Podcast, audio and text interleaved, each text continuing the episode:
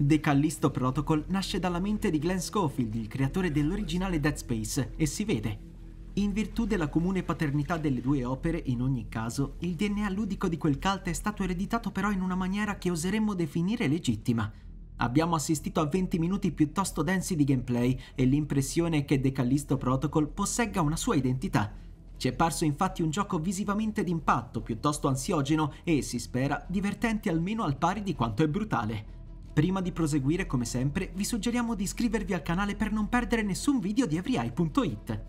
La personalità di The Callisto Protocol non cerca necessariamente l'originalità, e forse, date le intenzioni del team, è anche ingiusto pretenderla a tutti i costi.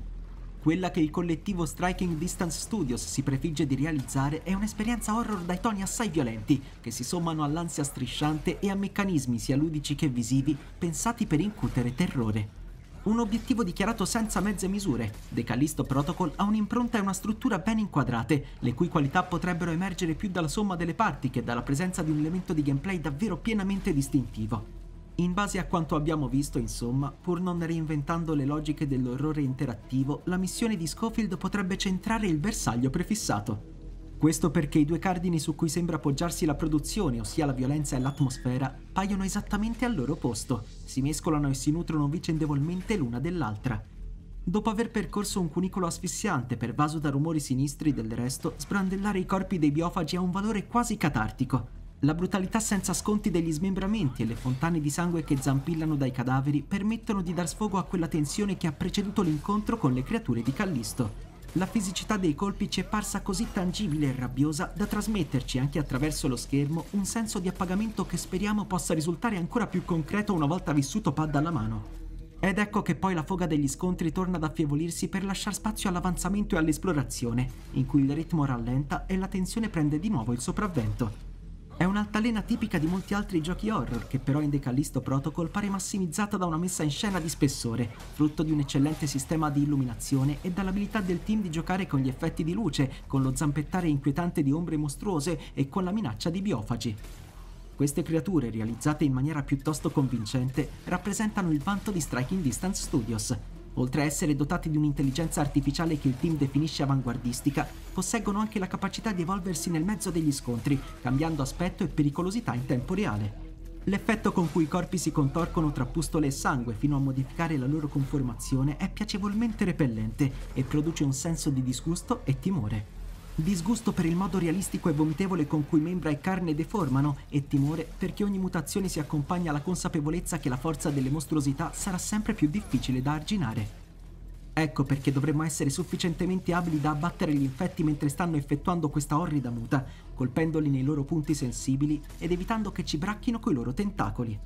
Quel che è emerso dalla demo è che The Callisto Protocol non sarà indulgente. I nemici sono coriacei e aggressivi, attaccano senza sosta, modificano i pattern in base alle mutazioni e ovviamente alle diverse tipologie d'appartenenza, continuando a essere minacciosi anche dopo che il protagonista ha fatto saltare loro qualche arto. Striking Distance desidera però muoversi anche in direzione di un pubblico meno smaliziato, pertanto nel gioco saranno presenti tre livelli di complessità, easy, medium e hard, così da concederci di personalizzare l'esperienza come meglio ci aggrada.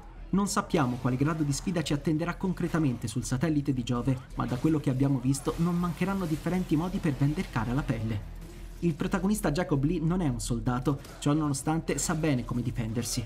In un certo qual modo l'intera prigione di Black Iron può trasformarsi tanto in una minaccia quanto in un alleato. Schofield ambisce a dare all'utente una discreta libertà d'azione nel fronteggiare i biofagi, proponendogli una serie di strumenti per avere la meglio sulle creature. Anzitutto Jacob può sfruttare una schivata laterale dal raggio d'azione comunque ridotto, nonché effettuare un blocco degli assalti.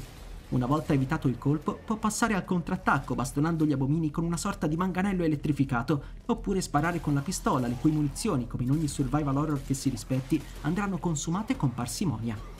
L'altro mezzo a disposizione del protagonista è un guanto gravitazionale chiamato Grip, che dà la possibilità di attrarre i nemici, bloccarli in una stasi temporanea e poi scagliarli in lontananza, magari contro qualche superficie appuntita, in maniera tale da sfruttare l'ambiente stesso come un'arma a proprio vantaggio.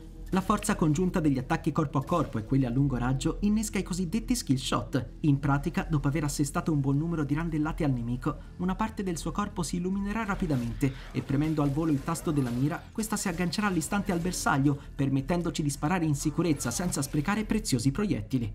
Ciascuno dei summenzionati strumenti può essere sottoposto a un processo di potenziamento attraverso appositi banchi.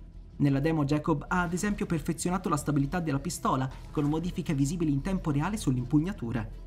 La visuale è abbastanza ravvicinata alle spalle del protagonista e le zone in apparenza non troppo ampie in cui ci muoveremo sembrano rendere gli scontri opprimenti e volutamente faticosi, così da restituire la stessa sensazione di pericolo, stanchezza e insicurezza provata da Jacob mentre si addentra poco alla volta all'interno della prigione con l'augurio che il level design faccia la sua parte e che la varietà di nemici e situazioni si muova di pari passo con l'ambizione del gioco, questo ulteriore sguardo a Decalisto Protocol ormai prossimo alla release ha tracciato il profilo di un horror che sa cosa vuole e come ottenerlo.